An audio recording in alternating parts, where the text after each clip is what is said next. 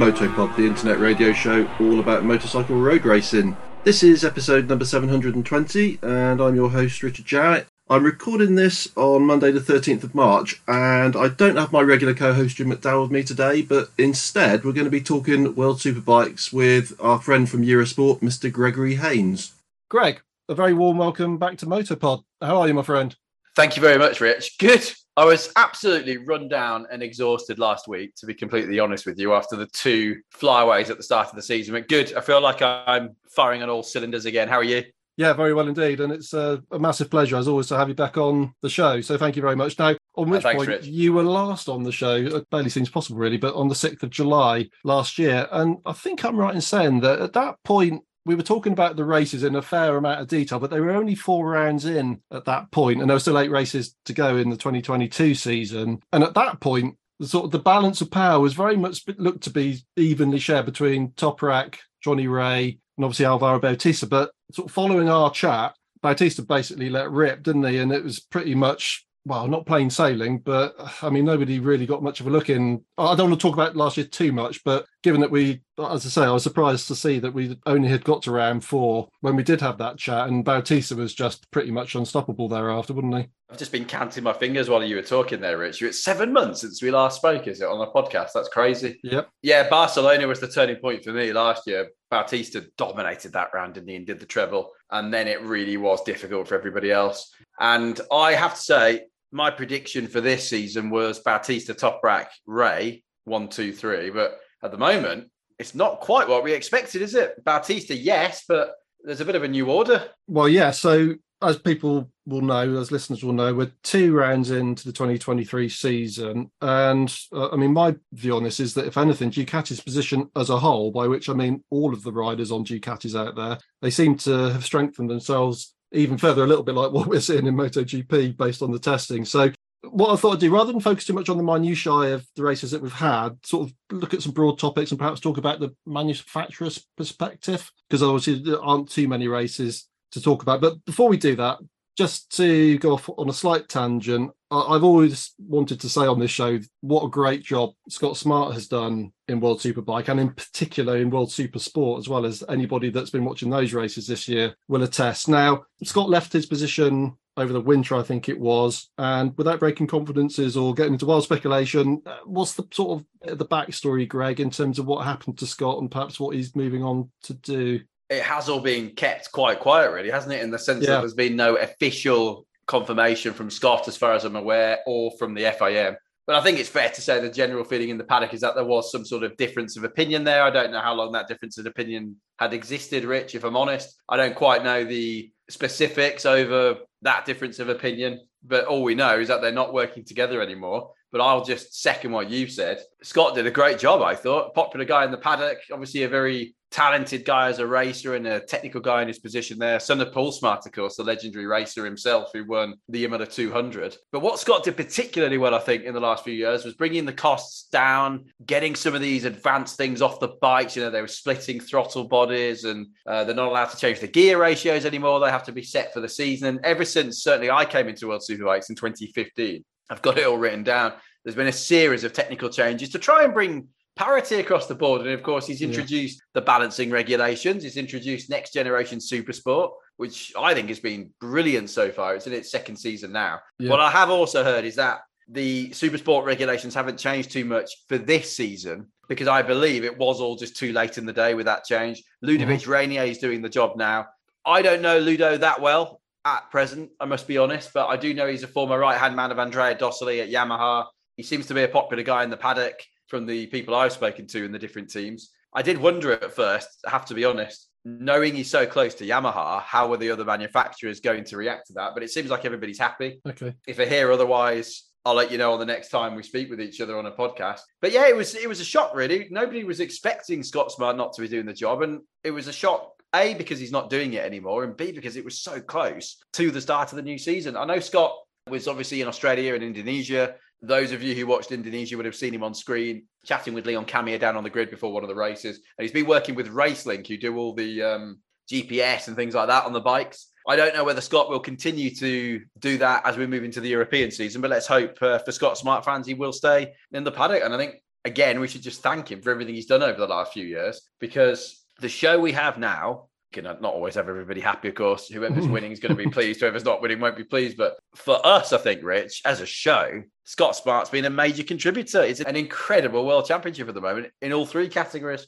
Yeah, I mean, I'd love to know what the difference of opinion was because, I mean, mm. he's done such a good. I mean, obviously, it's not just him. I'm sure there's obviously quite a big technical and rules and regulations team that exists, you know, within the governing body and so on. But obviously, Scott was front and center of that. And the series, all of the series there, are in such great health at the moment. I know we're going to have a chat about Ducati and some perceived issues there, although I think perhaps we might share a slightly different opinion on some of that. That's but interesting. I think it's just good that, you know, we just mentioned the contribution that Scott had made, and it'll be interesting to try and hopefully catch up with him at some point and see what he's going to be doing next. The only other thing I could suggest, and this is totally my opinion, so right or wrong or indifferent, it's just my opinion. But one thing you do sometimes hear is there's a lack of communication between Dorna and the FIM. And I know that's a question uh, Michael Guy, who's the sports editor from MCN, as I'm sure most of you will be aware of listening to this, did put to George Viegas when he went to the FIM headquarters and interviewed him uh, a month or so ago in Switzerland.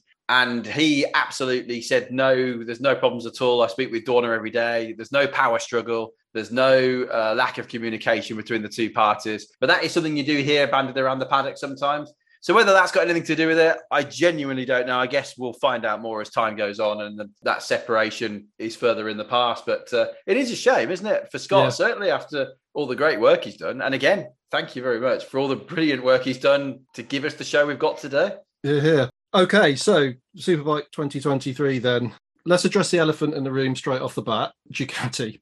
um, now, it's patently obvious that the Ducati is the best bike out there at the moment. I sort of press ganged you into reading a little blog article that I put onto the Motopod website because I'm it was good. Do a little bit of written work on the website. So uh, uh, if listeners aren't fully aware of that, please go and have a look at that. I was giving my opinion on the Ducati sort of Bautista issue. Before I recount what my position is, what is your position on this, Greg, in terms of the calls to hobble Bautista, but well, Ducati, but Bautista, I suppose, in particular, and change the rules on things like combined rider and weight, which I think has quite recently been ruled out by the governing body, uh, just to sort of bring that one up to date. But yeah. it won't stop the calls for action to be taken. So where where do you sit on this? Well, I made a lurid prediction coming into the season that Bautista might retire at the end of this year, especially if he won the championship again for a second year in a row. But I'm not sure now because the way he was talking in his interview in Australia, it's as though he's going to be back in Phillip Island next year because he says, oh, I'm going to have to wait for a whole of the year to be back here again.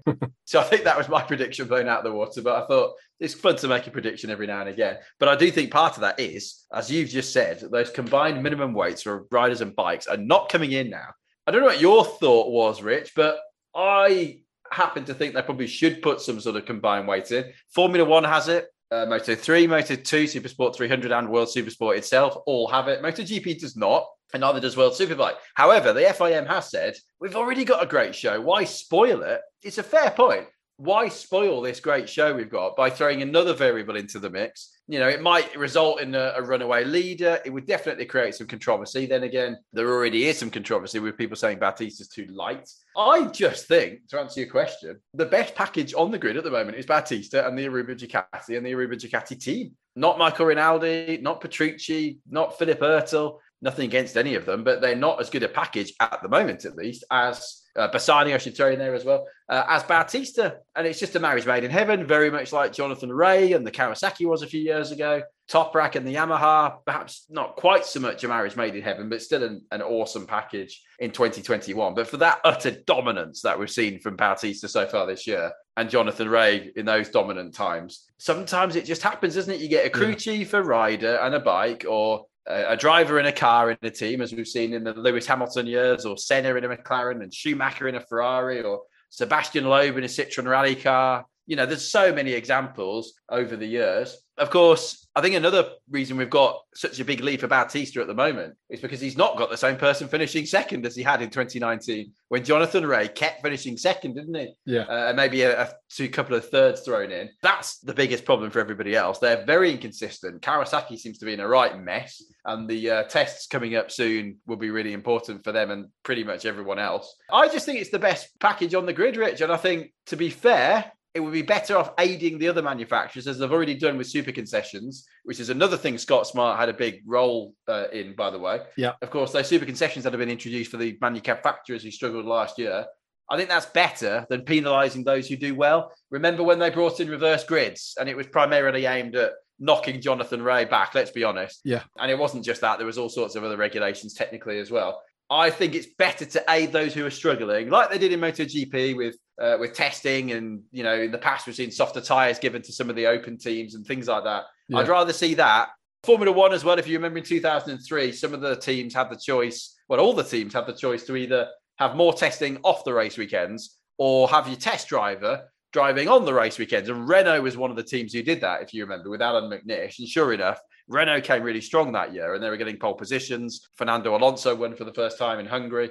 So I'd rather see that. I'd rather see those who are struggling aided than penalising those who are doing well. Otherwise, the manufacturers, Ducati in this case, will say, well, why should we keep throwing millions of euros at it if we're going to just be pegged back if we keep winning? It doesn't make sense, does it? So, yeah, Yeah. help those who are struggling. Don't penalise those who are doing well. Yeah, I totally agree with you on that. I I mean, f- funny enough, when I sort of sat down to write the little bit on the blog, it's funny how writing things down and actually sitting quietly and just thinking it through and putting it down on a piece of paper or typing it out Yeah. kind of helps you to kind of crystallize your thoughts on things and actually get to the nub of the issue, which is that just very simply, Bautista is a top level motorcycle rider. Yeah, he was giving Valentino Rossi a run for his money, wasn't he? At some point, so I remember in fourteen, I remember that particularly well because I was commentating on it. But Rossi and the Yamaha actually got second in the championship that year. But I remember uh, thirteen actually it was Bautista on the Gresini Honda. Yeah, it was thirteen. And I remember covering it in the office for Dorna in Barcelona. Bautista on the Gresini Honda and Rossi were always together in the races. It's, you know, this is a man who's pushed Marc Marquez at times.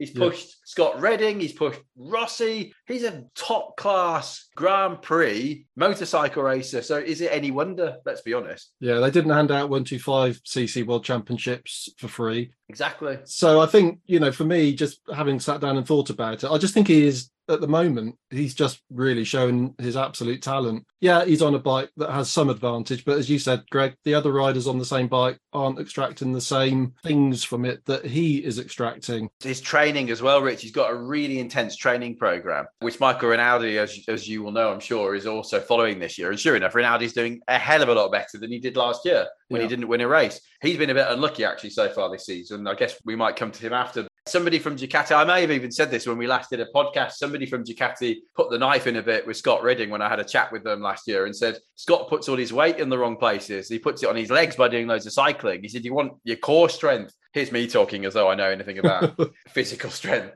But yeah, that's what somebody said. And obviously, there's no love lost between Redding and Ducati, let's be clear. But clearly, Bautista's doing it all right and he's in a great headspace. He's really happy. He's married. He's got two daughters at home. He's just in a good place, isn't he? And he's doing a fantastic job and getting the most out of what he's got underneath him. Yeah. I mean, I think for the record, I suppose on balance, I would like a combined mm-hmm. rider Yeah, me too. bike and weight limit. Not one that kind of favours the lightest or the heaviest, but somewhere in the middle. And then it kind of negates it to some extent. But what Yeah. I'm absolutely not in favour of is, as you said a minute ago, measures that individually penalise people because No. they're doing well, like ballast weight or that ridiculous reverse grids thing, which didn't work anyway because Rea just drove through everybody anyway, or rode through Mm. everybody. It, it would work better now because the level of everyone else is a lot higher now. It's a lot closer. But yeah, back then it just, in fact, it made the whole thing look ridiculous, didn't it? Really? Yeah, oh, it was it was shocking. My only kind of no doubt soon to be shot down in flames idea that I came up with in my mind was perhaps that you could do something with tire allocation in terms of limiting the softest rubbers or the softer construction tires. Let's say if that was favouring the lighter riders, that they could run and make those sorts of tires last a bit longer, maybe take a few out of the allocation. Again, it's the same thing, isn't it? It's, you're still trying to hobble somebody uh, and give other people an advantage, so it's tricky. They did take a lot of tyres off the allocation last year, the number of individual tyres available. But I don't think that's helped a lot of the riders. The more experienced riders will deal with that better, won't they? You can't just throw tyres at it all the time through practice. Sure enough, Indonesia last time out, Bautista was really clever, wasn't he? And he used the harder tyre in the short race, which is completely against the usual scheme of things. But it worked brilliantly. Of course, he ended up crashing out of that race. But the tactic worked brilliantly in the sense that he was able to save a softer tyre, the X, for the longer race. I think one thing they could do, and that is a good point you make with the tyres, is don't bring so many different tyres front and rear. I remember Misano last year, there was about four different rears and three fronts. Now, I, my math isn't good enough, but with four different rears and three fronts, imagine all the different combinations there. Yeah. And how confusing is that for everybody with their bike setup? However, Pirelli is a championship sponsor as well as the, uh, the tire supplier, and they're trying to sell tires and they're trying to promote their product for track days and and the roads. So you know you've got to have a balance somewhere. But you have to think it would be simpler if everybody just had the same tire, as long as it's safe. But there'd be a, a less of a variable then. But there you go. Okay, so yeah, we just mentioned him a minute ago, Michael Ruben Rinaldi having a better looking start to the season, although had a bit of a strange final race, was it? I think Yeah. last time out. Clearly, he's on the best bike team package. I think we can probably reasonably well say that. If he doesn't start to win a few races this year, what does the rumour mill suggest, Greg? I mean, there have been these sort of persistent talks in the past few years about Johnny Rea getting onto a Ducati. Do you see some potential that that could happen given where Kawasaki are at? Good question. There have been talks between Rea and Ducati, definitely at least twice over the last five or six years, including before his last contract with Kawasaki. Realistically, I can't see Jonathan Rea going anywhere apart from Kawasaki at this point, just because of the fact you've got Bautista at Ducati. If he wasn't there, maybe they'd have him. But I just don't think. I think at the age Jonathan's at now, I can't see him moving. He's he's an ambassador for Kawasaki. He's on good money. Yes, he'll be frustrated. Of course, he's frustrated. We believe there's a complete new bike coming next year, 24. And let's be honest, they need it, don't they? A lot of it's just bartering as well. You know, Chuck Axland, who's Jonathan Rea's manager, is obviously a very experienced man. Who wouldn't be interested in Jonathan Rea? Who wouldn't talk to Jonathan Rea? But at the same time, it's good to have a few Ducati rumors out there to push his money up and get a better Kawasaki deal. It's, it's clever stuff. Who wouldn't do that? But I just personally, I can't see him moving anywhere. I mean, where's he going to go? He's not going to go to Honda. He's not going to go to BMW for performance reasons. Yamaha, I guess, could be an option, but that's very much Toprak's team. And the same way Bautista and Ducati are very much at one, which only leaves one option. So I think he'll stay where he is. I can't see him moving. But whenever he does hang up the gloves and the helmet and the leathers, he's going to want to go out on a high, isn't he? Mm. They're struggling to be in the top 10 at the moment. I never, ever thought I'd be saying that, but they are in a mess. And the upcoming tests in Aragon next week and then Barcelona at the end of the month are absolutely vital. I remember Kawasaki made a huge step forward in the 2018 season when they'd been given quite a good run for their money early on that year by Chaz Davies and Marco Melandri on the Ducati. If you remember, he did a double Yeah. in Australia. Chaz went in Thailand. Ducati won three of the first four. And then all of a sudden, we came back after the summer break and their test at Brno, Kawasaki, and boom, it was like 2017 all over again. Dominated the end of the year. Now, I don't think for one second they're going to be dominating this season. However, they're going to have to do something at these tests. I did speak with Michael Laverty the other day, Rich, to say, what's going on? What the hell is going on with Kawasaki? And I think there's a few factors here. I think they've tried to make the bike more front end friendly for better turning. Yeah. Sure enough, they're pushing the front hard and they've had a lot of front end crashes pre season. And Alex Lowes has had a few in the races already. Jonathan as well. Uh, one was on oil, so that doesn't count. But race two in Indonesia, down he went. Yeah. Very dusty offline there as well, obviously. So we've got to take that into account. But very unusual to see Rea crashing, isn't it? I mean, Very. he's not a crasher, really, He's is he? not a crasher. It's always a shock to see that come up on the screen or on the timing screen. Another thing is they mate, they've got a lot more downforce apparently. They're trying to make this X tire last across the long races. Heat is the enemy of Kawasaki. They really struggle when it's hot. I remember that happened in Thailand a few years ago as well. And Laverty suggested they may have, Michael that is, may have uh, or still are putting too much downforce perhaps through the tyres, which is why they're eating up the tyres. Those onboard shots in Australia around the Stoner corner at turn three, you could see Rea was all, I'm not going to say half throttle, but the ground he was losing in the middle of that corner was Yeah. unbelievable. And even Jonathan said that. Uh, he described his uh, Indonesia weekend as a, a four letter word beginning with S. He said, I can't even remember struggling this badly. With Honda, they're in a mess. However, I do feel they've had to go radical. They're going to have to take a couple of steps backwards to start going forwards because otherwise, we've already seen the last few years they're going back, back, back, back, back. That bike's been developed around one rider, Jonathan Rea, in the same way the Honda MotoGP was with Marc Marquez. And if that rider gets hurt, you've got a big problem, as Honda did. Or if you do start struggling and the others start catching, and it's built around one rider, there's only so long that great legend of a rider can mask the performance of an ordinary motorcycle, isn't there? And Yeah. that's the situation we've got. That is at best at the moment the third best bike on the grid. Let's see if they struggle less at Assen with better conditions for them, cooler conditions, but better for them. And more to the point, what are they going to do in those tests? Really, really important two tests coming up before we get to uh, the European season. Yeah, we've sort of strayed on to talking about Kawasaki, but uh, I think in the Indonesia round, I think the the indomitable James Toseland Esquire, I think he kind of picked up on the fact that perhaps they've shortened the wheelbase a bit on that Kawasaki to help the turn yes, as well. He did say that. It does kind of give the impression of being a bit hard to manage and a bit unstable, doesn't it? That bike, and if they're struggling to get the aero Yeah. as part of that overall uh, equation, let's say, perhaps that's Yeah. just making a bike that's very hard to get set right. Yeah, I think they've had because they've gone so radical from what James has said and Michael Laverty said. They're kind of having to learn it. Like before, they knew we got ABC, and if we change D, that'll affect B. So then we're gonna have to dial that in there.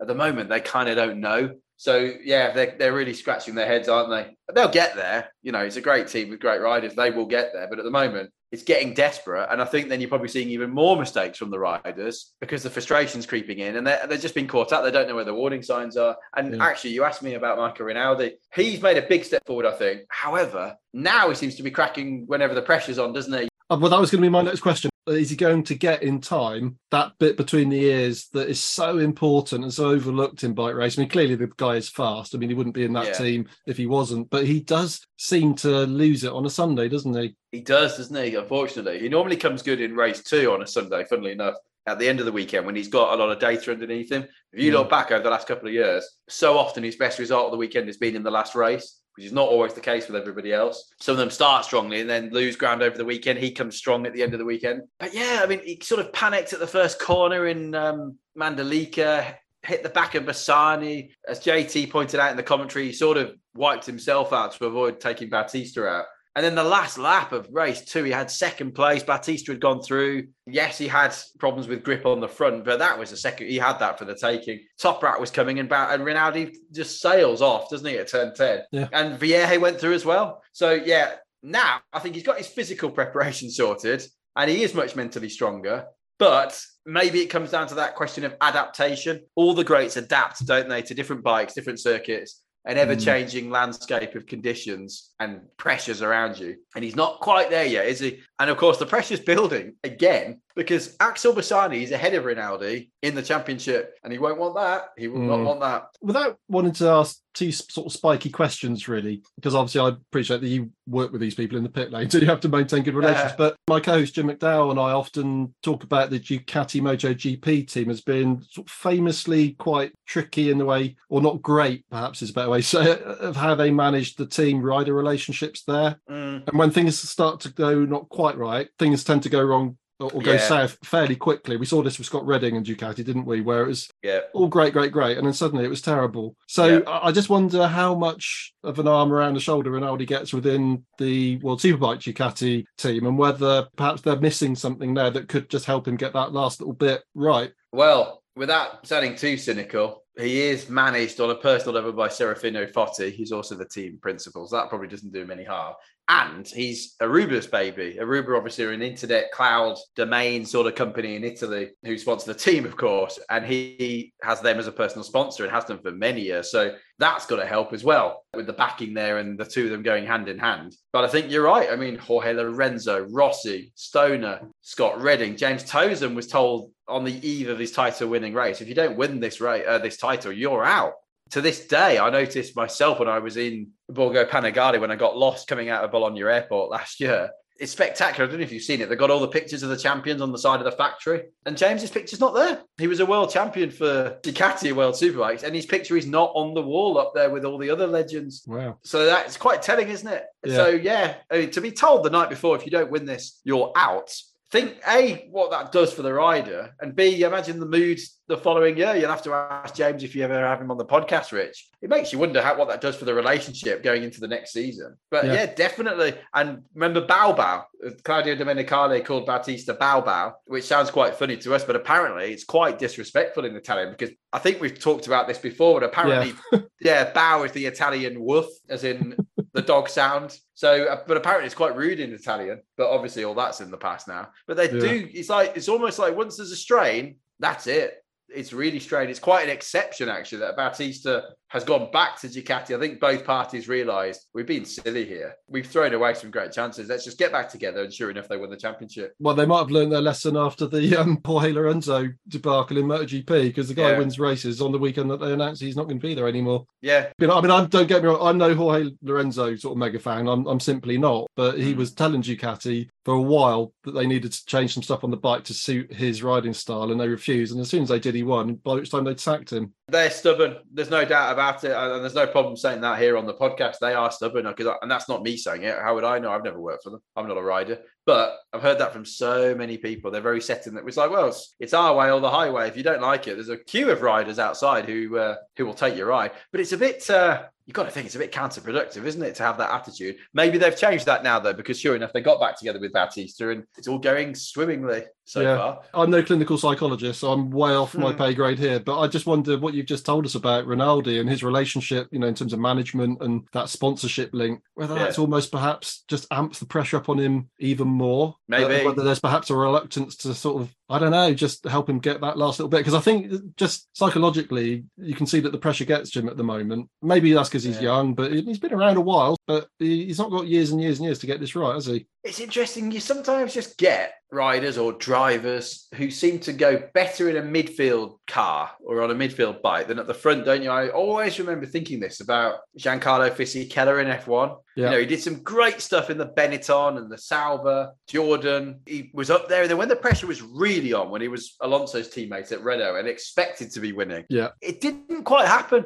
And it just seems a little bit like that at the moment with his fellow Italian Rinaldi. Let's hope for his sake he will make it. I guess also with Bautista winning the championship in so many races, I'm not saying the bike's made for Bautista because Rinaldi's been there just as long. But it does feel, you know, naturally, I think the team will work towards the top rider. Uh, they're a great duo, though, and it works. I think as long as they're winning, Rich, the Riders' Championship, the manufacturers and the teams, Rinaldi's doing the job he's being paid to do, isn't he? They Yeah. don't I'm sure they'd love to have them one and two in the riders, but it's not the end of the world. He's still amassing enough points to win that team's title. And in many ways, you could argue it's perfect because he's not pressuring the top rider. We haven't got a massive rivalry between teammates, which can be really bad, as we know. Yes. So, yeah. you know, maybe they've got the winning formula. Maybe they've actually got it right. Yeah. Okay, let's talk about Yamaha. So obviously Toprak took the title on your one in 2021, mm. albeit sort of narrowly beat Jonathan Rea. It was not a you know sort of whitewash kind of situation. And at that point, it looked kind of like the Yamaha after years and years of toil had kind of come good, and that they might almost settle in for a bit of a period of domination. But it hasn't worked out like that, has it? And despite the brilliance of Toprak Razgatlioglu, so do you see some parallels between Toprak in World Superbike and say Quartararo in MotoGP, insofar as them being stellar talents who are just flattering a bike that is getting a bit past its sell-by date? And in World Superbike, do Yamaha need to be looking at a completely different concept of bike? Do you think has, has the R1 kind of got to the end of its development path? I suppose is the question. It's a big question as well. Big question. I suppose the more time goes on, the closer you're getting towards the end of the development path. I mean, I think they're still competitive at the moment. I think it's fair to say last year, you make your own luck, obviously, but Toprak was quite unlucky. He lost a lot of points through things that were not his fault. They had their struggles at the beginning. He did admit the pressure was on with all the MotoGP talk and having the number one on the front of the bike. But, you know, he got wiped out by Jonathan Rea at Assen. He had a problem at Misano. He had the brake problem at Magny Corin, crashed out of the lead. You know, that's a potential 75 points right there. I can't quite remember the gap now to Bautista at the end. So I think Toprak's 22 season was at least just as good as 21. Right. Okay. If not, from in my opinion, I know he didn't win the championship, but he did a good job. This year, that he does seem to be on the back foot, and it's strange. He doesn't go that well at Phillip Island traditionally, even though he did win his first Yamaha race there, didn't he? In 20. But with the field as close as it is now, it's making it more difficult. He's not particularly strong in comparison with some of the others in the long sweeping corners. He's obviously very strong in the brakes, and there's not too much of the, that at Phillip Island. So that's one reason. But to be fair, you know, he was doing, he was banking good points in Australia. He had a third and a third, and he could well have had another podium, and that would have been job done, I think. And then Alex Lowes crashed in front of him and took him out. Not Alex's fault. He wasn't. Tr- well, it was Alex's fault, but it was unintentional. He wasn't Yeah. trying to overtake Toprak. He just made a mistake, and Toprak was in the wrong place. One of those, yeah. And then Indonesia obviously got the sprint race win, which was important. But the Ducati, they've just they've moved up another level, haven't they? And again, I Mm. come back to what I said before. Those tests coming up are going to be critical. What has been interesting is that Locatelli's made a good step forward. I think they're where they want to be now with the electronics, though. We all know it's a bit of a secret, and worst kept secret, I should say, that they were toggling between different electronics packages last year. And I think Locatelli even more than Toprak was because Toprak just stuck with the old one. Locatelli was trying to use the new one. Then they went back, and you know, it, they want to progress, but sometimes it doesn't always work to have a new system. Testing so limited, practice time so limited. So, do I think it's getting towards the end of its development path?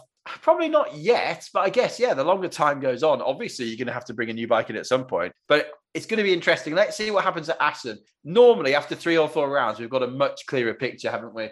I think the fact Barcelona's round four, you'd be very surprised if Bautista's still not leading after that round. But let's see at what happens at Assen because it will be cooler. There's every chance it could rain, but we're not going to get the kind of temperatures we had in Australia, and certainly not the kind of temperatures we had at Lombok. But I tell you what, if Bautista comes out again, let's just say there's a treble at Assen and another one at Barcelona, then is it too early to say it's one hand on the trophy? No, it probably isn't. That would be very worrying because they all Yeah. would have had lots of different conditions, different tracks. All these tests will be done by then. If that happens at Assen and Barcelona as well, then I think the others really are in trouble. So let's hope for the good of the championship. Nothing against Bautista, but let's hope for the goodness of championship. That does not happen. Yeah, I'm sure some of the listeners are going to be saying, "Oh, well, at the end of its development phase, what are you talking about?" Unit now, obviously, I'm asking questions like that on purpose. But having said that, that Ducati Panigale, let's be honest about it, it is kind of like a MotoGP bike that's been homologated for the road, Yes. whereas the Ninja. You know, the R1, they are quite long in the tooth production based bikes, aren't they? And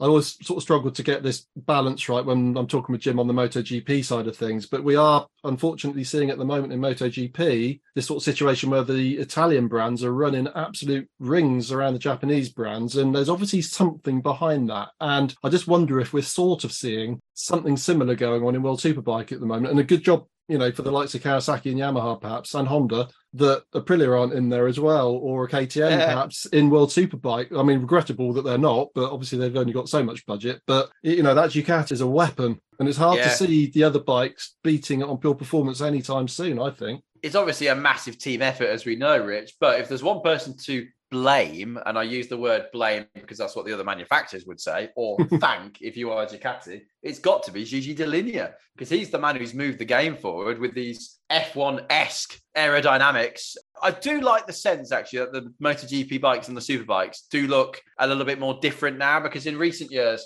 to the layman, you wouldn't have a clue what the difference was, would you? You wouldn't know. But at least the GP bikes do have some wings and things on there, so it looks a bit different. I'm not saying I agree with all the wings because it, the racing's not as good, the braking distances are shorter. So it's becoming more like F1 and it's making the bike even more important than it already was in the sense that if you're not on a good bike, you've got no chance. It's the same as Formula One with the cars. Even Marc Marquez, who's probably the greatest motorcycle racer ever to have lived, cannot do anything without a Honda at the moment, or certainly couldn't last year. Let's see what happens this year. Yeah. So that's the situation we're in. But things go in cycles, don't they? I mean, look at Formula One. Who would have believed at the start of the hybrid era in 14 that Mercedes would be struggling and Red Bull would be dominating as they are at the moment, as we saw in the recent Bahrain Grand Prix? Yeah. Things go in cycles. We've seen it in BSB. I remember there was lots of talk a few years ago about Ducatis uh, with Redding and Brooks and Bridewell free, uh, finishing one, two, three at Oulton Park and other places. Then the next thing you know, you got McAMS Yamaha doing well the next year. They come and go, these things. What's great about motorsport, I think, is that you will never ever have the same race twice. You Mm. could start the same race at the same time on the same day in the same conditions, and something different would happen because Yeah. it depends on such detail and the rider's mindset at that point in time. There's so many things. And, Okay, at the moment, Ducati obviously doing a, a great job, aren't they? And the fact they, like you've already said, their Grand Prix technology goes into the road bike. The superbike has to be homologated in accordance with the road bike. They're doing an incredible job, and the others are going to have to join them. And maybe now it's quite interesting, actually. The advantage Kawasaki had in previous years by only being in World Superbike and not in MotoGP, maybe that's become a disadvantage now because Yeah. they can't do what Ducati doing.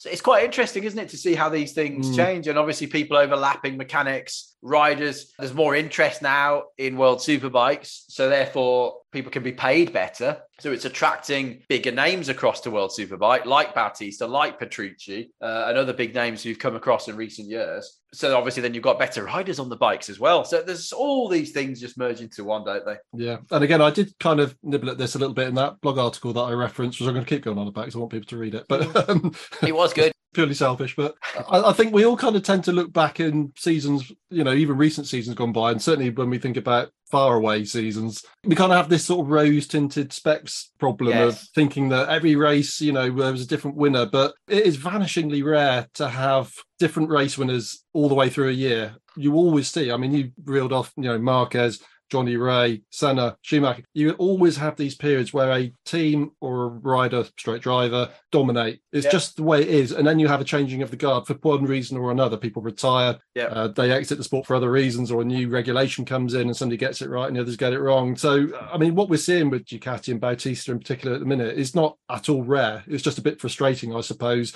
I think the real issue is that it's just so fast in a straight line that bike, and it looks as if I mean I don't think this is true, but it looks as if Bautista is just easily winning races. I mean, you do not easily win a race in World Superbike. That is just not the way the sport works. But he isn't doing many passes on the front end, is he? Going down into braking zones. Let's be honest about that aspect of it. But equally, he's getting passes done on the straights where the other Ducatis aren't. So he's obviously doing something as he comes onto the straights in terms of the exactly. way he's riding through the particularly the fast bends. So again, you just come back to the point that he's just doing a better job. Yeah, I mean, it's not his fault. He can only ride the bike he's got, but obviously the bike is as good as it is because of his input. He was there before. He's had a whole year back on it last year as well. And like you've just said, if it was all about the bike, they'd be one, two, three, four, five, wouldn't they? Bautista, Rinaldi, Bassani, Petrucci, Oettl, or any other order of those five in every single race. And even in the race in Australia earlier this year, the third of the three races, when there was four Ducatis in the top five,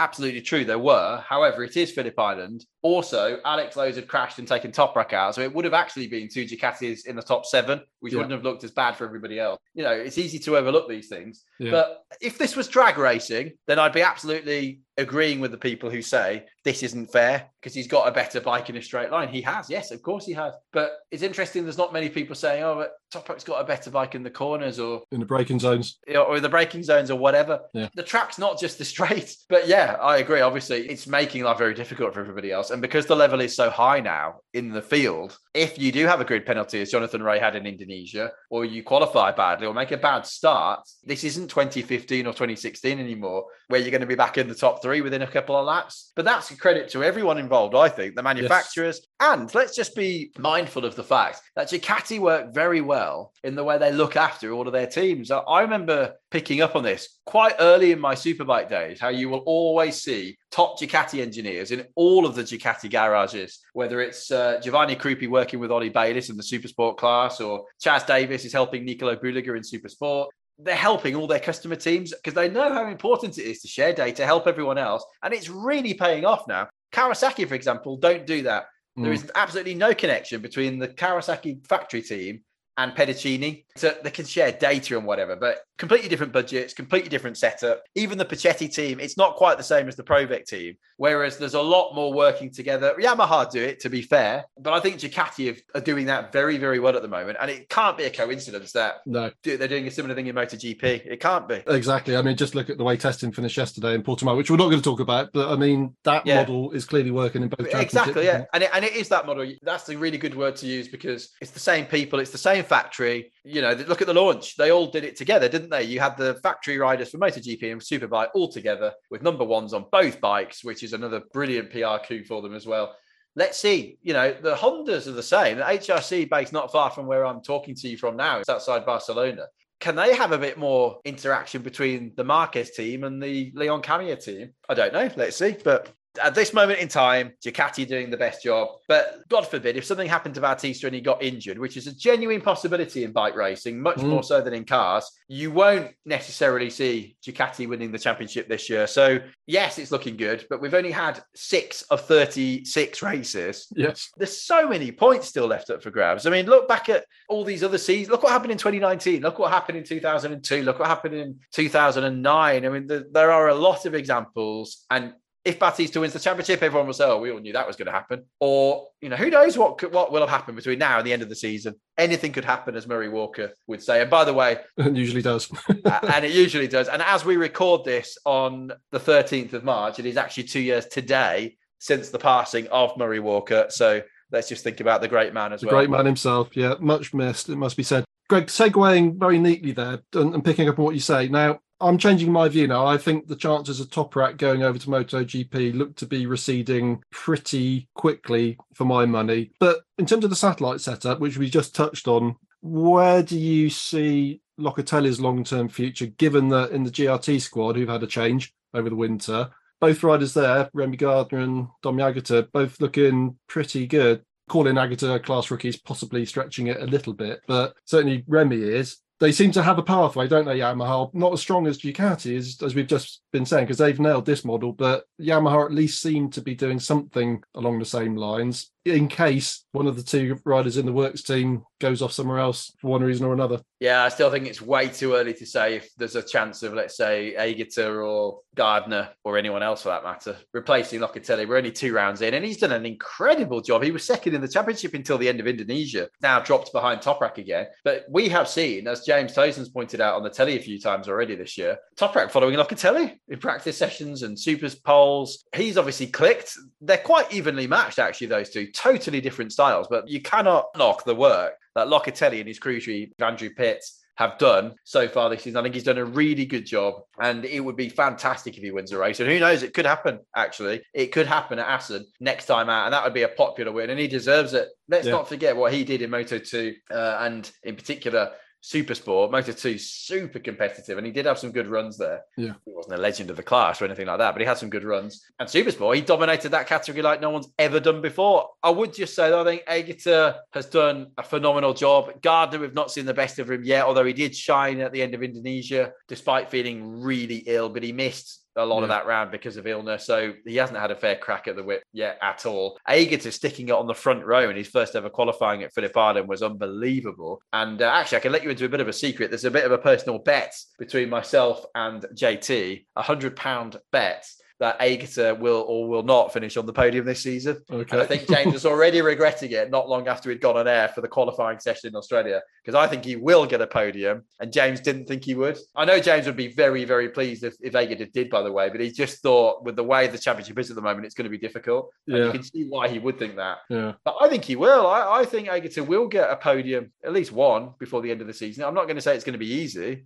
and I'm not sure if it'll happen too soon, but it could happen. It could happen. Well, given the seeming woes, uh, again, Greg, as you've just said a few times, Phillip Island and Mandalika, they're not really representative of the season as a whole. You certainly can't bank form for the rest of the season on those two rounds. But if Kawasaki are going to struggle a bit, and Toprak just seems a bit off colour, doesn't he? I don't know, can't quite put my finger on it. He just seems a bit. It doesn't look like the rider that won the championship. That's all I can say at the moment. Uh, and that hopefully will change as the season gets going a bit more. But you can certainly see the likes of Locatelli, Aegerter, and a few others actually. I mean, obviously, we're going to talk about Honda in a minute, and they appear to be making some really decent strides at long last, and they really ought to have done it sooner. But mm. you can see quite a few people visiting the podium, which is something we definitely did not see really with any regularity last year. Yeah, I mean, we've already had seven podium finishes this year. We had 10 in the whole of last season. yeah. Which is great, isn't it? We've had both Ducati riders, both Kawasaki riders both Yamaha riders and Vierge on the Honda on the podium so far, which leaves BMW the only manufacturer to finish uh, not finish on the podium yet. what a terrible start to the season it's been for them, but we'll come to them. Yeah, hold that thought. Yeah, we'll hold that thought, and we'll come to Honda as well, uh, and the super concessions and all the rest of it.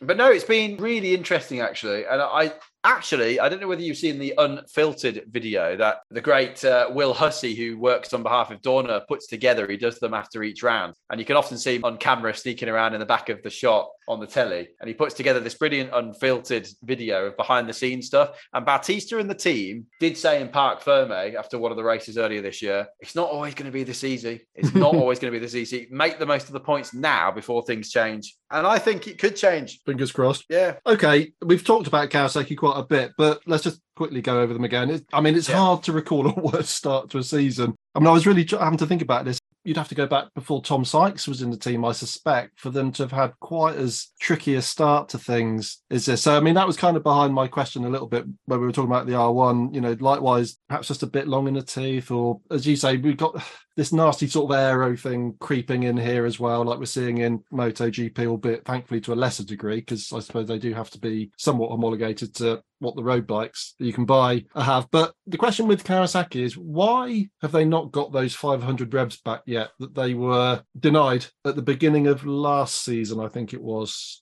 Uh, yeah, beginning of 21, I think it was. Uh, it's funny enough, before Australia this season, I was watching back some of the old races as you do. And Whitham and I were in Phillip Island chatting about the fact that Kawasaki had been really clever and rehomologated the road bike to sort of bend the rules really and get the revs back on the superbike. And that was another thing, let's just add, that they were penalized with, if you remember. It wasn't just reverse grids, it was the revs and lots of other things. Yeah. So that's it was 2018. So it was five years ago when they first did this. And they tried to do it again in 21. I think they did it in 19 as well, if I'm not mistaken. But they were pretty much rehomologating the bike every single year. It's funny because when we came into 19 and everybody said that's a MotoGP bike, that Ducati, this isn't fair uh, people say, well, hang on a minute, the Kawasaki is even more of a homologation special than the Ducati is, even though the Ducati's winning at the moment. That was the start of 2019. I wondered, and I don't know, Rich, but I wondered whether Kawasaki might have tested this season with the extra revs and then been told again, no, you're not having them. I don't think that probably was the case, but it certainly was the case in 2021. They thought they'd got extra revs, mm. tested with that setting, and then were told by Scott Smart at the last moment, no, your rehomologation doesn't warrant enough of a change to be given these revs. And that'll be the same reason the FIM would give again now.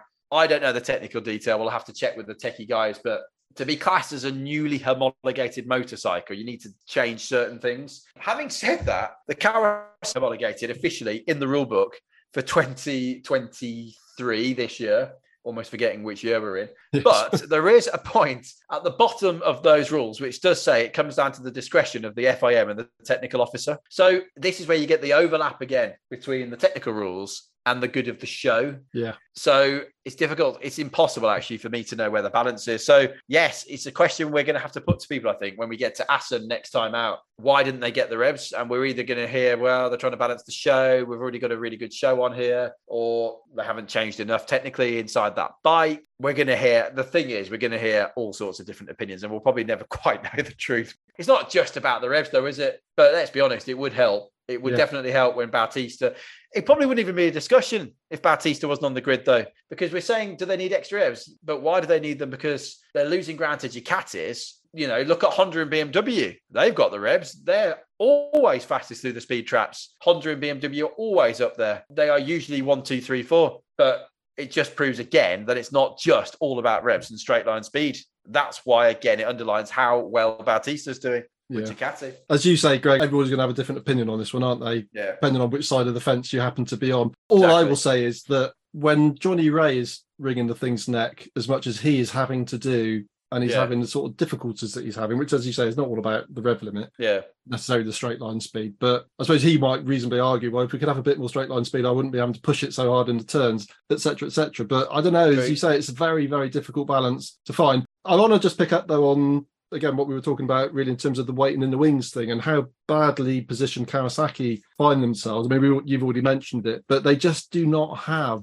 a sort of a talent feed coming through. I mean, not that that's necessarily the be all and the end all. That's more of a modern thing, I suppose. You know, these kind of academy systems or semi-work satellite squads that you know you just bring the talent through. But where's the next big Kawasaki star coming from? Good question, because there was people last year who were saying Ducati favour Bautista, but then sure enough, Rinaldi comes out at the start of this year and says, "I'm going to party less this year. I know I could have done a, a, better job." So it just shows sometimes these accusations that get flying around. There is still the question as well, I have to say, because it's still there of how well do both sides of that Kawasaki garage work together. And I know it's something Jonathan Rea was pushing for last year. Alex Lowes and Jonathan Rea got on very well there's no love lost between the two of them because I mean, look at the move Jonathan put on Alex in Indonesia in race one and pushed them both wide, and they lost positions to Tommy Aegerter, who went through on the GRT Yamaha and went past both of them. So that certainly didn't help. But you just get the feeling again that let's just call it not the finest relationship between the two crew chiefs in the Kawasaki team. Are they working as well as they could be as a team? And I think it's pretty obvious that the answer is no. It basically operates as two separate teams, not as much in the way as it did during the Sykes Rea days,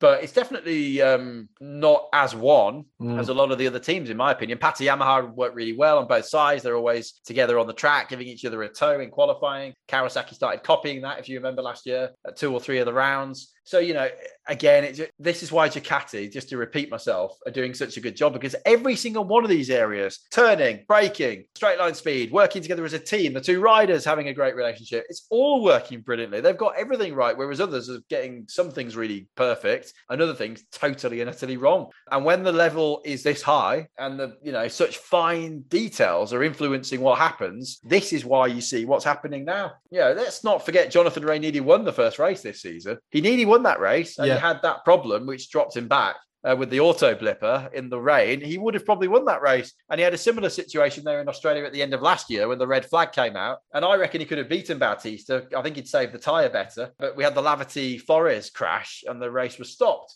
So we could easily have had Jonathan Rea winning the last race of last year and the first race of this year, uh, but it didn't quite happen. And then we probably wouldn't be talking about Kawasaki quite as we are at the moment.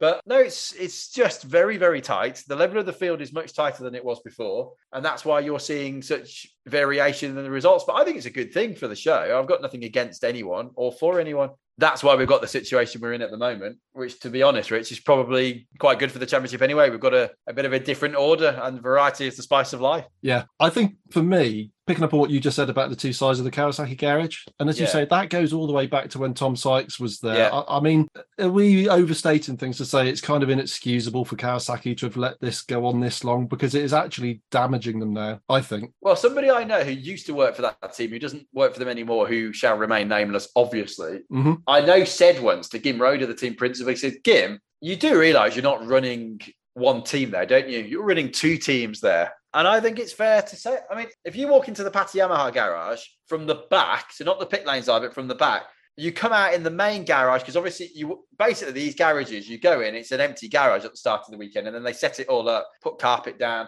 put the backdrops in which is what you see on the tv where the riders are sat. But when you come in the door on a race weekend you open the door at the back of the garage from where the trucks are parked in the paddock. Yeah. and you come into a bit of a messy area at the back. There's usually a sink and a toilet depending on the circuit you're at. They're obviously larger or smaller depending on the track and how old the facilities are. But there's basically a load of stuff at the back. There's desks there's computers with people working on them tires spare fairings and parts whatever and then you walk through into the bit we see on the TV, which is the front of house, front of shop, as it were. Yeah. Now, when you walk into the Pata Yamaha garage, you come out in the middle. So you come out in the middle, you've got monitors above you, you're looking out onto the pit lane, bike on the left, bike on the right. And on your left is one rider with his crew chief, and on the right is another one. And they're all facing in to the bikes and facing each other. So they can have a chat with their own crew chief, but they can easily look across and signal and chat with the other rider or other crew chief if they need to. Kawasaki, you walk into the back of the garage and you have to either go left to Alex Lowe's and Marcel Duinker's crew, or you go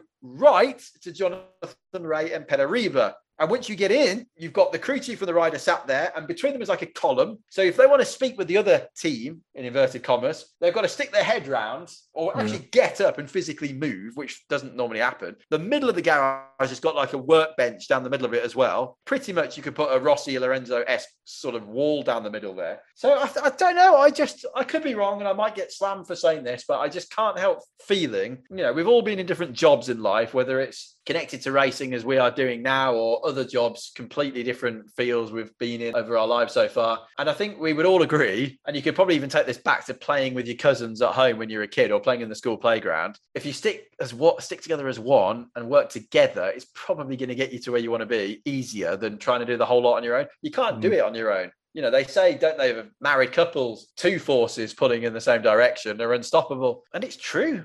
I really do think there's a, a lot to be I really do. And it's not just all about lack of revs and straight line speed and Mm. Bautista and Ducati and all the rest of it. I think there's a lot more to it, a lot of which is apparent from the outside and a lot we will probably never ever know. Yeah, interesting. We'll see if they uh, embrace some change at some point through necessity, if nothing Yeah. else. But we'll see. Yeah. A slightly happier situation, perhaps down the pit lane at Honda. Then, so I think fair to say, green sheets of progress starting to make themselves seen. Yeah. Yes, they're getting the super concessions, but as we said, that's I think is a good system. MotoGP has really shown that that is a very, very good business model, if nothing else, because you want as many different manufacturers interested in being in the sport and more importantly staying in the sport given the Yes. reputation of some of these firms uh, Yeah. one that we'll come on to in a minute. Well, I suppose we've already touched on this, but a bit like we're seeing in MotoGP, have HRC been a bit guilty of being a bit slow and perhaps a bit conservative, uh, unwilling to change? I mean, again, we've just been talking about another brand from the same part of the world, uh, and again, I keep kind of coming back to this, whether this is a cultural thing, perhaps. Uh, I think you can certainly make the argument for that in MotoGP if you look at what's happening over there. So, as I said earlier on, I think it's probably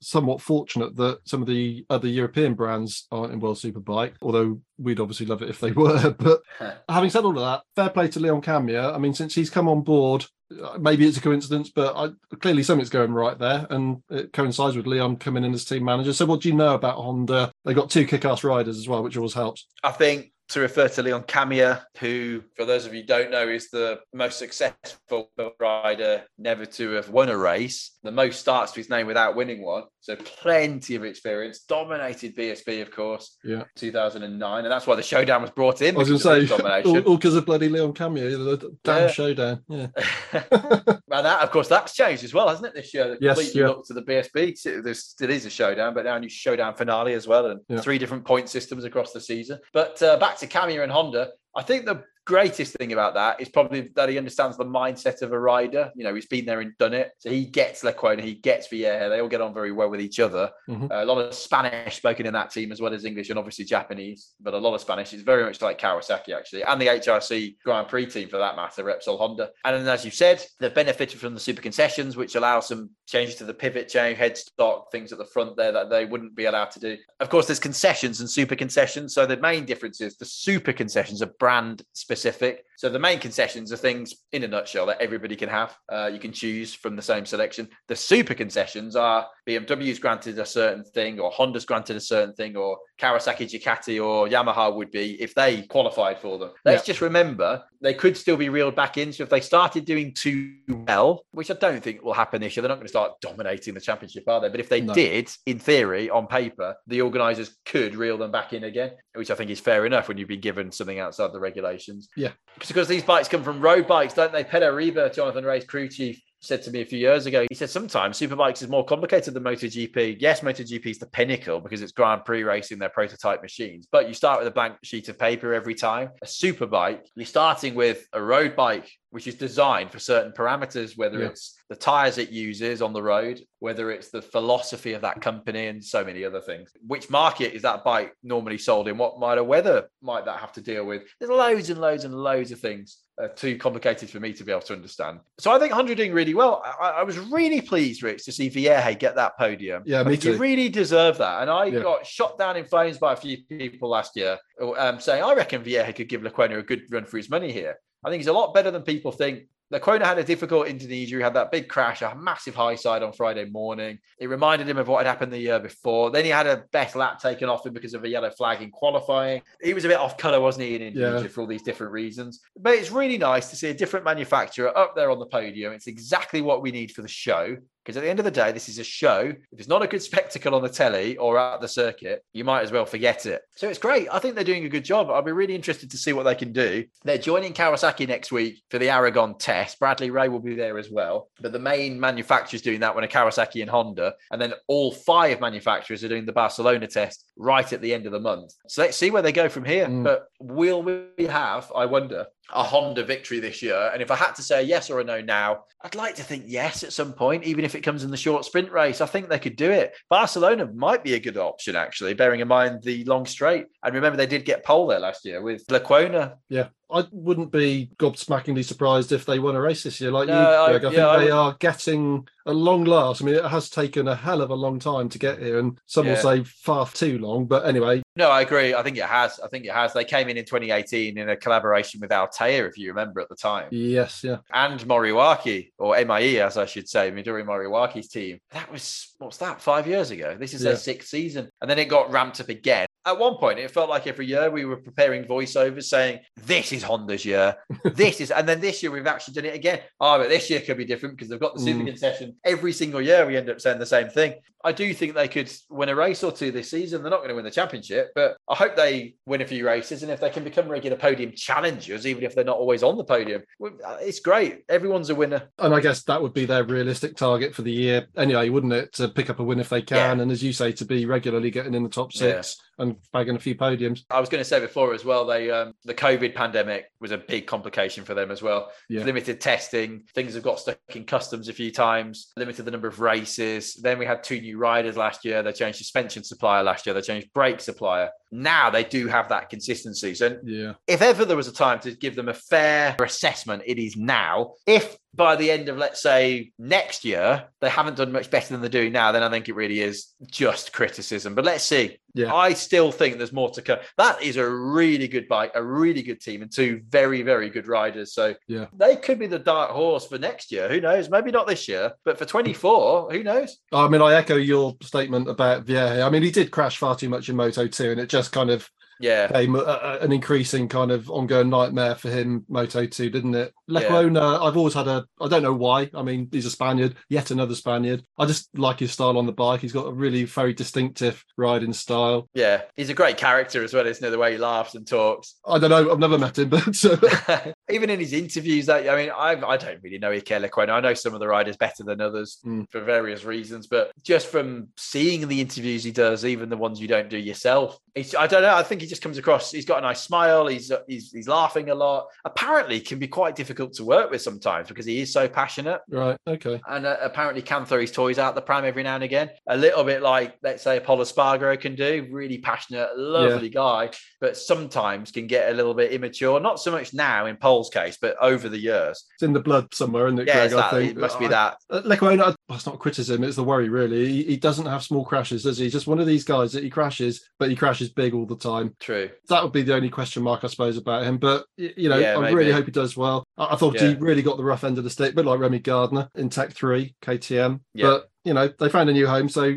right, okay, we, we can't put it off any longer. We've got to talk about BMW. Yeah. Um, oh, where do we start with this one? I, I was just going to say the same as you. I don't have lines and lines and lines of questions. I have one question. What is wrong at BMW? Crikey. That's one question. I mean, how many answers do you need to give to that? Can I just say, actually, I thought it was telling in Mandalika. And again, I'm a great big fan of Scott Redding, but I, I wasn't terribly keen on the effing and jeffing in the pits at uh, his team, Yeah. whilst his teammates and satellite riders are busy getting a you know pretty decent finishing position. So that was a bit, I guess, egg on the face perhaps for Scott, and he might reflect on that and think perhaps that wasn't. But he at the moment, I mean, passionate guy, and he just wants to do really, really well. But something's not clicking there, is it? And the worry with BMW is that it's that corporate giant, isn't it? And you just wonder how long it is before the suits do what they've done before, and I say we're spending far too much money, and we've got nothing to show for it. I completely agree with everything you've just said there. We've seen this before. We've seen it in cars. We've seen it in bikes, and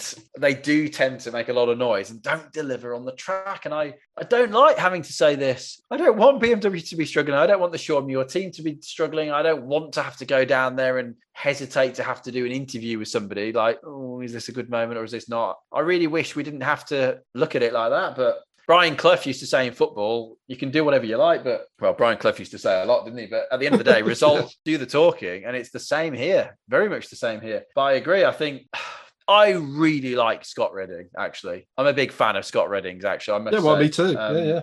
I think we all are, aren't we? I've Mm. always called him the people's champion and literally the champion, of course, in BSB a few years ago. People love Scott because he says what he thinks, but I do think his emotions get the better of him sometimes. And like you've just said in that race in Indonesia, Van der Mark was sixth, I think he was, wasn't was. he? Yeah. So it's like, eh, well, it's not too bad. And another problem is, is that Van der Mark was actually outperforming him until he got hurt.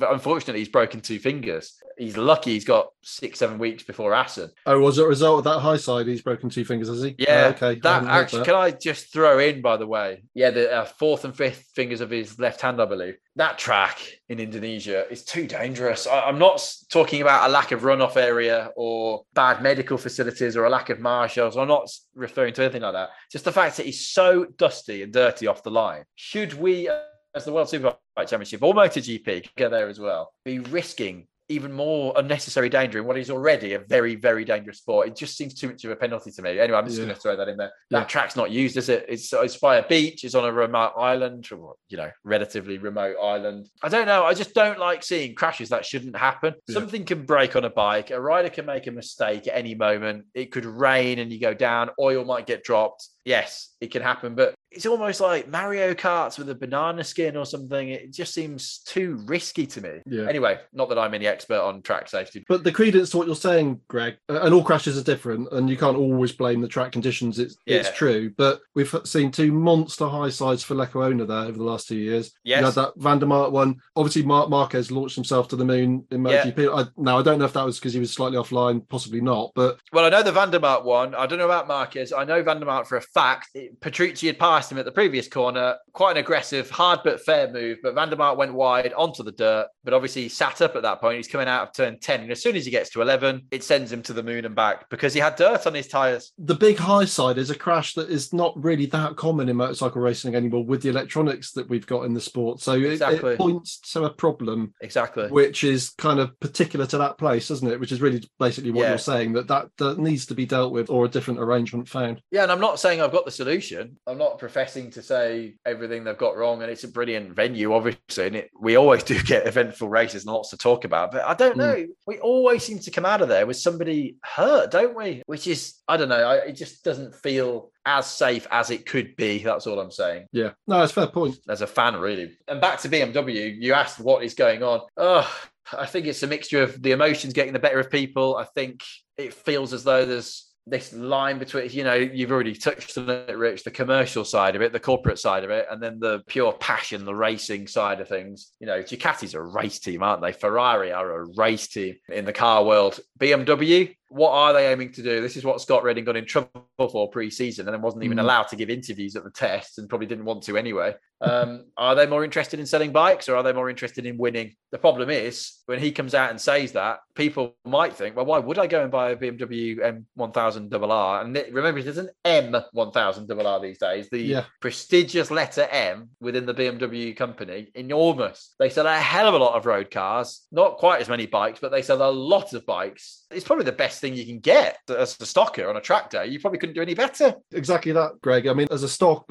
weapon, it's had a huge amount of success Yeah. year after year after year. But the actual pure superbike version of it, there's just something that doesn't quite seem to work in any championship. James Toseland read this out and he also sent it to me on a WhatsApp message, just so I had it to refer to if we needed to in the commentary. And I'm just going to quickly go back to it, Rich, if I can just find the message from James, because it was very interesting. And by the way, and I put this in the commentary for anyone who didn't hear, because I know sometimes I've heard people saying, oh, it's just sour grapes because James got hurt and his career ended on a BMW. Now, as a friend of mine and my colleague, I thought, although he is a friend and a colleague, I've got to be honest here and, and say to James, there's no sour grapes, are there, James? Because some people might think you're bitching a bit about BMW. And he said, absolutely not. He said, I, don't blame BMW for that at all. In fact, his crash came when he was tyre testing. Uh, so I just wanted to throw that out there. It's not James having a go at BMW, but Yeah, yeah. he compared his race time of 2007 when he was on the Honda in Australia, and it was 34 minutes and 16 seconds. Obviously, we have to take into account weather conditions can vary, track surfaces. We're maybe not comparing eggs for eggs completely, but as a rough guide, Australia 2023 in comparison with 2007, James Toseland works out. Ducati have improved by 36 seconds, okay, over a full race distance. Bear in mind, World Superbike races are a bit shorter now than they used to be. They got shortened in about 2012 or 13. So Ducati 36 second improvement, Honda 23 second improvement, Kawasaki 22 seconds, Yamaha 27 seconds, BMW 7 seconds. Wow. I mean, that is incredible over that 16 year period. Mm. Okay, as I said before, there's a lot of things to take into account. Another thing, Rich, they're very um, stubborn. They're set in their ways, I think, about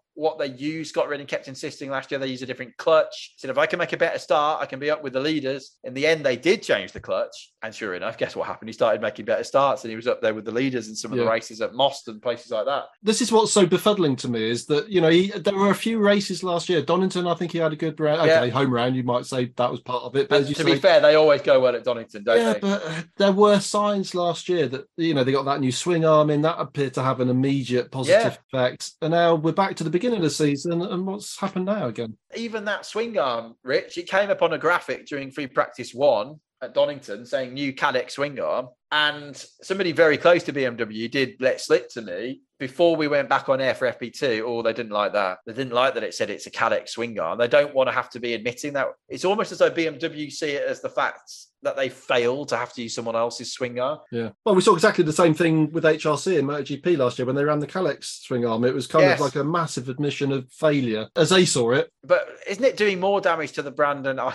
again, I don't profess to be any technical guru or marketing man at all, but you'd think common sense would state that it looks better for you to be on the podium than struggling where they are as a brand. Still says M1000RR on the fairing, doesn't it? Exactly. And, and the BMW logo on the front and on the side and all over the riders' leathers and everything else. It's a strange one. There's been a change within the team as well. Marc Bongers is sort of sharing his role now with uh, one of the guys, Valerio, who's been there for many years. But the critics are saying that's a sort of change to not be the full man when it all goes wrong. So what? eh, Hard to know what to believe, really. But ECU, that's probably the biggest thing. You know, the electronics. They're the only manufacturer team, if not the only team, full stop in that paddock to not be using the Magneti Marelli system. Now, I'm not saying that Magneti Marelli are better as an ECU maker or a company in general than Bosch, who make the BMW system, because they're clearly they're Bosch, they're world famous, they're excellent. However, in the paddock, Marelli are the leaders in the sense that more people are using it. So there's more data available, there's more things to compare with. You have to feel if that changed, they'd probably go better in the same way that if everyone was on a Bosch ECU. I'm not saying it specifically to No, no, of course not. criticize Bosch. I'm just meaning they're on a different system. The Ten Kate Honda used to be the same when it was Honda Motor Europe, when Sylvain Guintoli went there as world champion. If you looked at the specs, they were on different brakes, different suspensions, different ECU. They were using a Cosworth ECU at that time.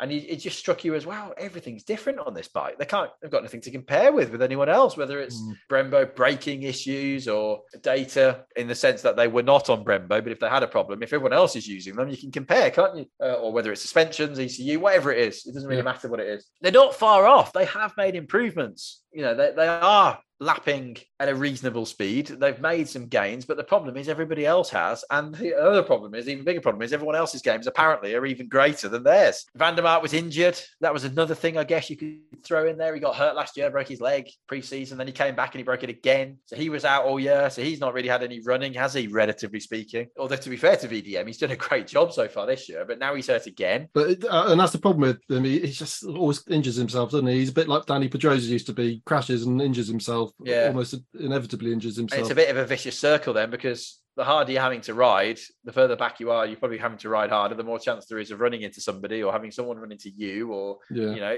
and then sure enough, it's exactly why he crashed in Indonesia. He was being overtaken by Petrucci. As I said before, I'm not saying he wouldn't have crashed if he was in the lead on his own, but I think it's fair to say there's more chance that's going to happen when you're in the situation they are in. So I don't know what they're going to do. Uh, Let's just hope. Oh, let's hope they don't pull out. But history tells us that these big companies come and go. We've seen it so mm. many times. They and they normally do well for a while and then they'll drop it. The truth is, with a lot of these teams in motor racing, it's a marketing tool what they're doing. And I know for a fact that the BMW World Superbike project, the budget for that from the parent company comes out of the marketing budget for BMW. It's used as a marketing advertising tool in very much the same way it is for Red Bull in Formula One to sell energy drinks, cans of Red Bull. The F1 team is used, as many other extreme sports are with Red Bull, as a marketing tool. So if they decide it's not working, you know, if surely at the moment it's doing damage to the sales of the bikes. I don't know that, but from the way they've reacted, you think it would be. So it does make you wonder how much longer are they going to go on?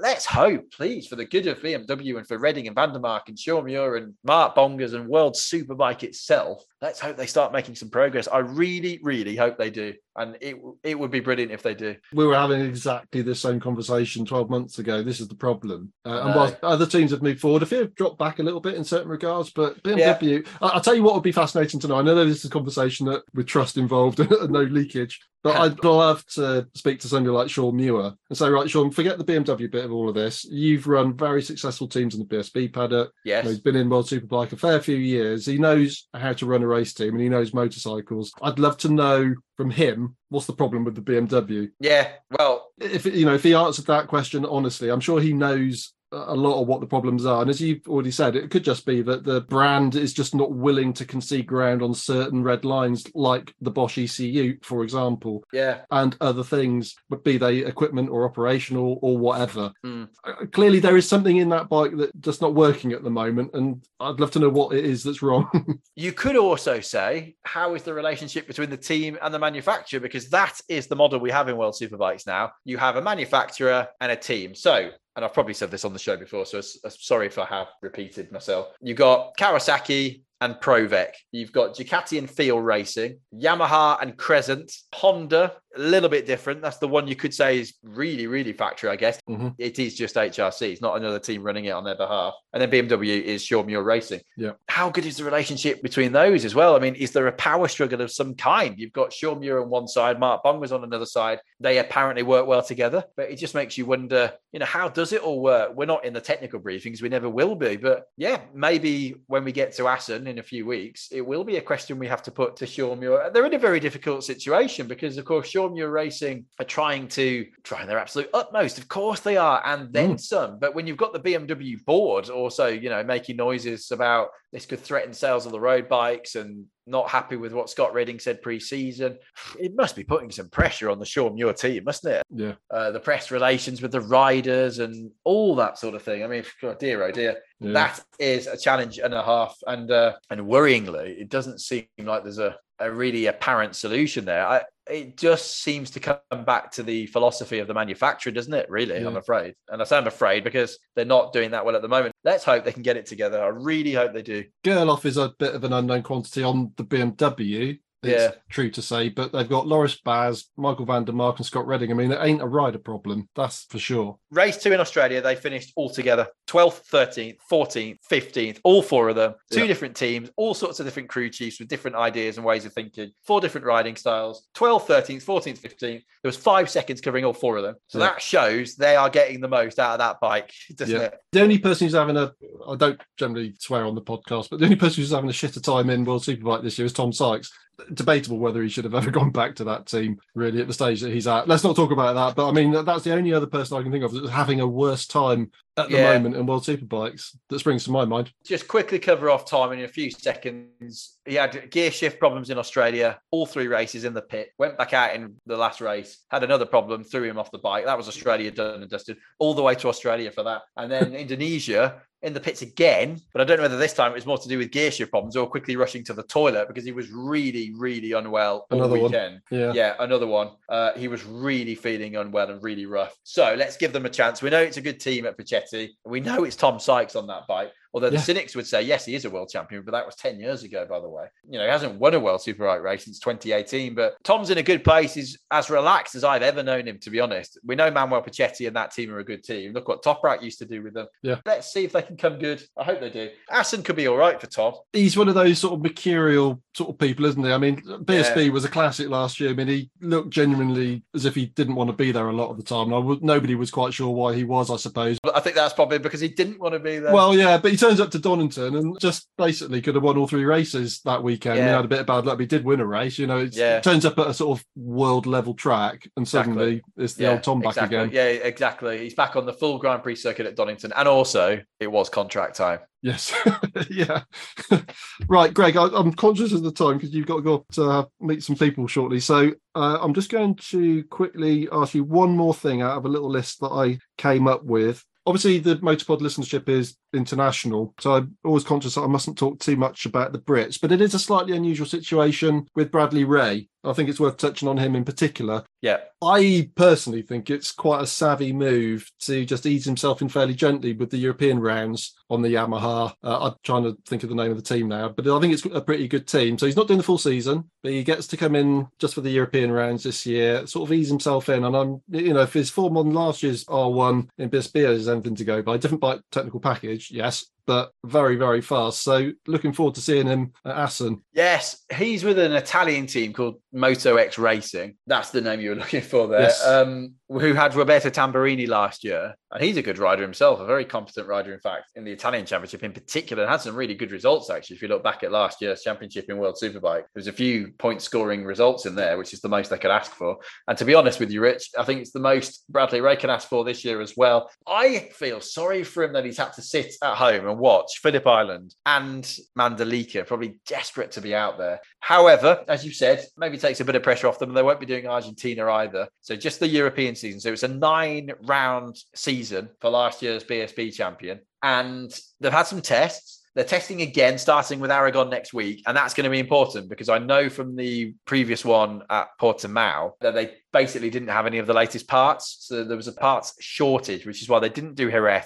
They delayed it to Portimao. The mm-hmm. parts didn't arrive in time but they went out anyway and got some laps in. What I can say is it's a really good professional little team there. They're supported by Yamaha Mhm. with Andrea Dosoli, so they can look at Toprak's data, look at Telly's data, and they will be. I'm not saying he's going to put a Toprak setup on and go straight out with that because that probably won't do him any favors at all. But they can chat with Paul Denning's team and the Jan Santi racing team, where we've got obviously Aegerter and Gardner. And I guess in some ways, you could say it takes the pressure off Bradley Ray uh, a bit because we're not going to be expecting too much. And I don't think we should expect too much. If he gets points, that's a good start. He's two rounds down as well. Remember, everybody else has had six races in Australia and Indonesia. So if he can score some points, that's the most he can do. He's got circuits to learn as well. Yeah. Yes, he's done Red Bull rookies in the past, but he doesn't know quite a few of the circuits. That's going to be a, another thing to do, like Imola, Magny-Cours, places like that. So, Greg, Brad is managed by Shaky Byrne. Yeah. Do you happen to know was the European rounds only kind of an enforced thing in terms of the deal that they could get, or was it part of a more kind of let's do it this way in year one and then try and do something different in year two? Or which side of the fence were they on? They had to do it this way, or they chose to do it this way. They had to do it this way because, from my understanding, Dorna have reduced a little bit this year the amount they're helping fund the teams for freight. So Moto X was one of those teams. If Right. you remember when Supersport 300 went to Qatar a few years ago, they only went once, but not all the teams went. I think they only took the top 20 riders in the championship, if memory serves me right. And it's not just Moto X who've been victims, I think is the right word, of this. Pedercini Racing as well. They've not been on the grid yet this year. They've got Isaac Vinales on the bike this season. So we'll see them also only doing the European round. So yeah, it's some of the smaller teams basically have fallen foul of that one, which is good in some ways for cost saving, I suppose. But it's a shame we didn't get to see Bradley Ray at the first two rounds, isn't it? And obviously the same goes for Isaac Vinales as well. And it's Yeah. also another reason why we have that FIM Europe Supersport Cup, it used to be called. It's now called the Supersport Challenge in World Supersport, where we'll have another nine riders only doing the European races. And that includes Tom Booth Amos. It includes uh, Alvaro Diaz, last year's 300 champion. And I would just throw this in the mix. And I hate to say it, but I think it will be the case. Having another nine riders on the grid is going to make things even more difficult for Tarran Mackenzie and Honda and Mm. for John McPhee and for Harry Truelove because there's going to be a lot more riders. So they've had some great results so far and had some points, but we've been nine riders down at the first two rounds. So we'll have a full grid of super sport riders from Assen onwards, and they'll obviously be battling for their own little championship of their race within a race as well. I would imagine Taz is just hoping for another 15 to 20 brake horsepower as things stand at the minute. Yeah, well, they're testing soon as well with the Spec 2 versions. Yeah, let's hope. Yeah. There goes the church outside. yeah, I was going to say, if anybody wonders what Um, that noise yeah. is, it's the church bells. Yeah, is it some sort of divine intervention to help Taz Mackenzie and Honda? I wonder. um, the only other just quick fire one last my, my little sort of signature question I gave you last time, which was uh, any track, any rider. I think you said Marquez on a Honda at Hockenheim, didn't you? Hockenheim, yeah, yeah, I, it did, was. didn't I? So this time, uh, and it's kind of like a genuine question anyway. Um, if you could get rid of one track off the World Superbike calendar this year, which would it be, and what track would you replace it with? Ooh.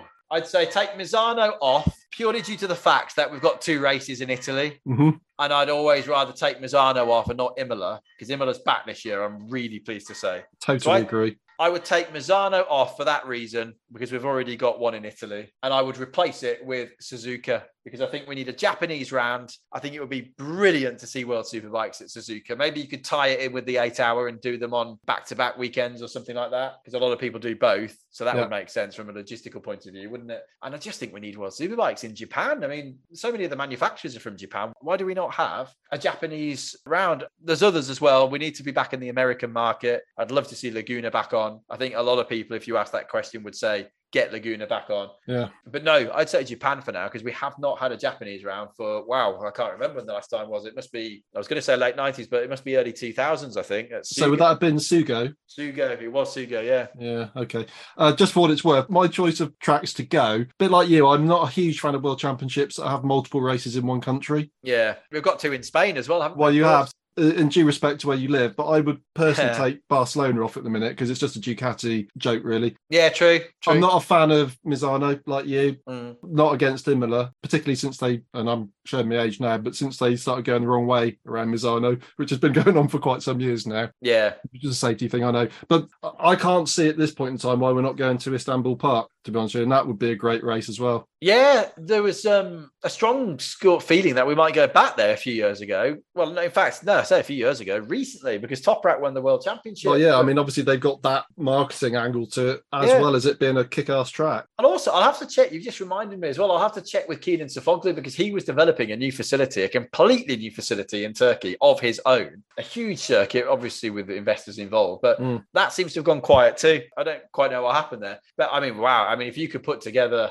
I don't think you'd want too many rounds. I think the most rounds you'd probably want in a World Superbike season without making it too long, I'd say is probably about 15 rounds. Mhm. Do you reckon? For a good number of rounds. But we need America back. Yeah. And I think if you're going to go anywhere in America, you'd probably want to go to Laguna. Although then again, there's some other. I mean, Road America is an incredible circuit, but you've got to think of the safety aspect. So I'd Yeah. like Laguna Seca back. Definitely Suzuka, which has never hosted a World Superbike round, but it would be good to have Japan. Well, we need Japan back, don't we? For goodness sake, Yeah. Suzuka. And then I mean, really, you know, you'd like to say somewhere like Cadwell Park, but realistically, that's not going to happen. Of course, the one you could say, of course, is Brands Hatch. Brands, yeah, I was going to Yeah. say, I, I would, I, I know, again, I, I'll get shouted down by a fair contingent of people, and fair enough, everybody's entitled to their opinion, but I would, if I had the choice, I'd swap Donington and Brands around. I Yeah. think Brands is just a great track, but probably from a safety point of view, might be a bit on the edge now, like Laguna, yeah, like so many of these tracks. But I heard yesterday, just as an aside, on a podcast, that it looks like the mighty Bruno track is going to be turned into a massive housing estate. I mean, what kind of sacrilege is that? really. So some of these tracks, you know, they need to be used, otherwise they just get swallowed into the developer world. Oh, that's terrible. Well, that's that's really strange you say that because um, when I was in the airport getting ready just ahead of the Indonesia round, I got a text message from Karel Abraham. Uh, well, Oh, a, yeah. A WhatsApp message actually. Yeah, who, yeah. of course, I got to know quite well in MotoGP and then in World Superbike. And uh, he was replying. Can you believe this? He was replying to a voice message I'd sent him in 2018. Oh wow. I said, Karel, A, where the hell have you been for the last five years? And B, that is the longest ever reply to or delay in reply to a WhatsApp message. And anyway, I was basically just saying at the time as a check rider, how do you pronounce the name of the circuit? Because we hear Bruno, I say Bruno. Yeah. Nick Harris always used to say Bruno. Anyway, go on. Is it Burno? Yeah, that's what Karel said. Yeah, Yeah. Bruno. I'll probably keep saying Bruno anyway. 'cause That's Yeah. what most people tend to say. But yeah. And I said, What's the latest? I said, Is your dad still running the circuit? He said, I don't really know. He said, I don't pay too much attention to it, but I believe it's still my dad and someone else running it with him. Hmm. So it's quite interesting. You've now just come out and told me that about a big housing estate. That's that is a tragedy. That is. It would be a sad day. They built on the track in uh, Rio, didn't they? Where Formula One used to race. That's another one that got destroyed. If that happens with Brno, that really is an absolute tragedy. I mean, I know it's not the original Brno course, but it's still one of the finest racetracks, certainly Yeah. in Europe, if not in the world. What a tragedy. Yeah. That was on a well reputed other motorcycle racing podcast that I heard that. So I think it's Mm. obviously got a grain of truth to it. So yeah. pretty terrible. I'm going to finish up now because uh, we're about to hit our time deadline. But uh, I just wanted to give a quick shout out for your new podcast. Um, Oh. And for the benefit of the British listeners, because this might not travel too well in terms of some of our other listeners around the world, but I just want to say, ha ha! So that was my terrible Alan Partridge impression. So, Greg, you've got a new podcast, Talking Away is what it's Yeah. called. And It. I guess it's going to be mostly kind of racing related, but you had a couple of Christmas specials where you were talking with some mates of yours about Alan Partridge, who, for the people that don't know, well, you tell everybody who Alan Partridge is because he's a legend. how can people not know who Alan Partridge is? Uh, Alan Partridge was originally a sports comment. He's a character, but I didn't think we'd be talking about this today. So uh, thank you for the plug for the show, by the way. Yeah, yeah. yeah, Talking Away with Greg Haines is the name, and it's on Spotify and all the other places you can find podcasts. And yeah, to be honest, it wasn't going to be a racing podcast. I'll be completely upfront here, but I've thought about this long and hard, and we're going back on socials, not me personally, but as the podcast. So it's Talking Away Podcast on Instagram and Talking Away Pod on Twitter because it was too long to have the whole podcast name. That's the only reason that's happened. Yeah. But anyway, I just think with the people I know, obviously in my career, it's mostly people involved in bike racing and car racing. So completely honestly, I think the best way of building any kind of following or audience, certainly at this point, is to do racing based stuff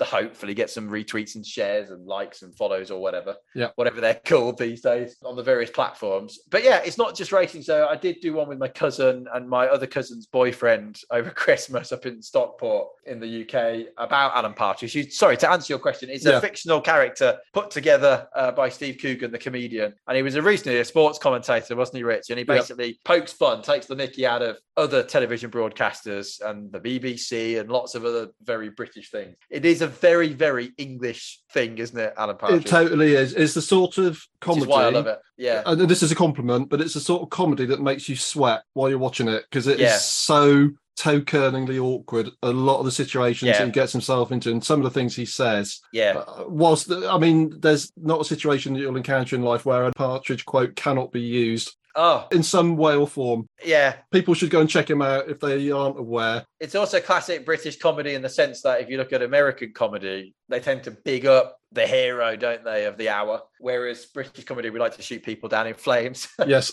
exactly. Having met quite a few people now in the world of television, I tell you what, I've not quite yet met a Richard Madeley, but because that's one of the people Partridge is loosely based on, Yeah. along with Noel Edmonds and other TV personalities. But there's some real Partridges out there. A lot of people say I'm one, but oh, trust me on this. I'm nothing com- in comparison with some of the people I know. It's unbelievable. And it generally tends to be uh, saying what you think before you engage your brain and Yeah. trying too hard to be popular. And it's like anybody that's worked in a big office building for a big company, you will always bump into a David Brent. I mean, Oh, these people yeah. are based on real people at the Yeah. end of the day. They are caricatures and extreme versions. It's true. But so, yeah, that was that, those two Christmas specials that you did, Greg, that certainly had me uh, laughing Thank away. Rich. Uh, but I must just also compliment you on the, I think it was your first show actually, and the interview you had with Jules Cluzel. Yes, People really need to go and listen to that because Oh, I, I thought that was so fascinating what you got out of him. Particularly, what was what struck me was his perspective looking back with years yeah. of time to have reflected on things. And some he was obviously famous, and this came up, and this is kind of what I'm getting at with his battles with Kenan Sofuoglu, as we were just talking about, and some of the things they said about each other at the time, and yet the level of respect and balance Mm. that's crept into that with reflection and time Yeah. it's just fascinating to listen to and to get into the mind of a racer like Jules Cluzel, who's a very eloquent guy anyway. Yeah. Um, so people need to Really go away and nice listen to that. He's a really, really lovely guy, Jules Cluzel. And he, I know he's suffering at the moment because he's he didn't really want to retire. And I spoke to him during the Phillip Island weekend, and it, it's tough. It's really difficult for him at the moment, um, having to watch from home. Mm. He'll be at the European rounds, I believe, but he wasn't at the first two. And yeah, I'm I'm trying to do the podcast in a radio show sort of style, by as you've just said. And thank you Yeah. again for your kind words. I really appreciate that, Rich. So thank you very much. But yeah, I'm trying to do it in a way that you can play music in or, or play in, as you've said, an interview from Jules Cluzel back in 2015. Yeah. And I said that you're being a bit hard on yourself, aren't you? Because you all you did was say what you thought at that time. What more can you do? And he said, Yeah, but I was a bit disappointed with the way I let my emotions rule my head. Probably, to be honest, in the same way Scott Redding might feel when he looks back at Indonesia 2023, probably.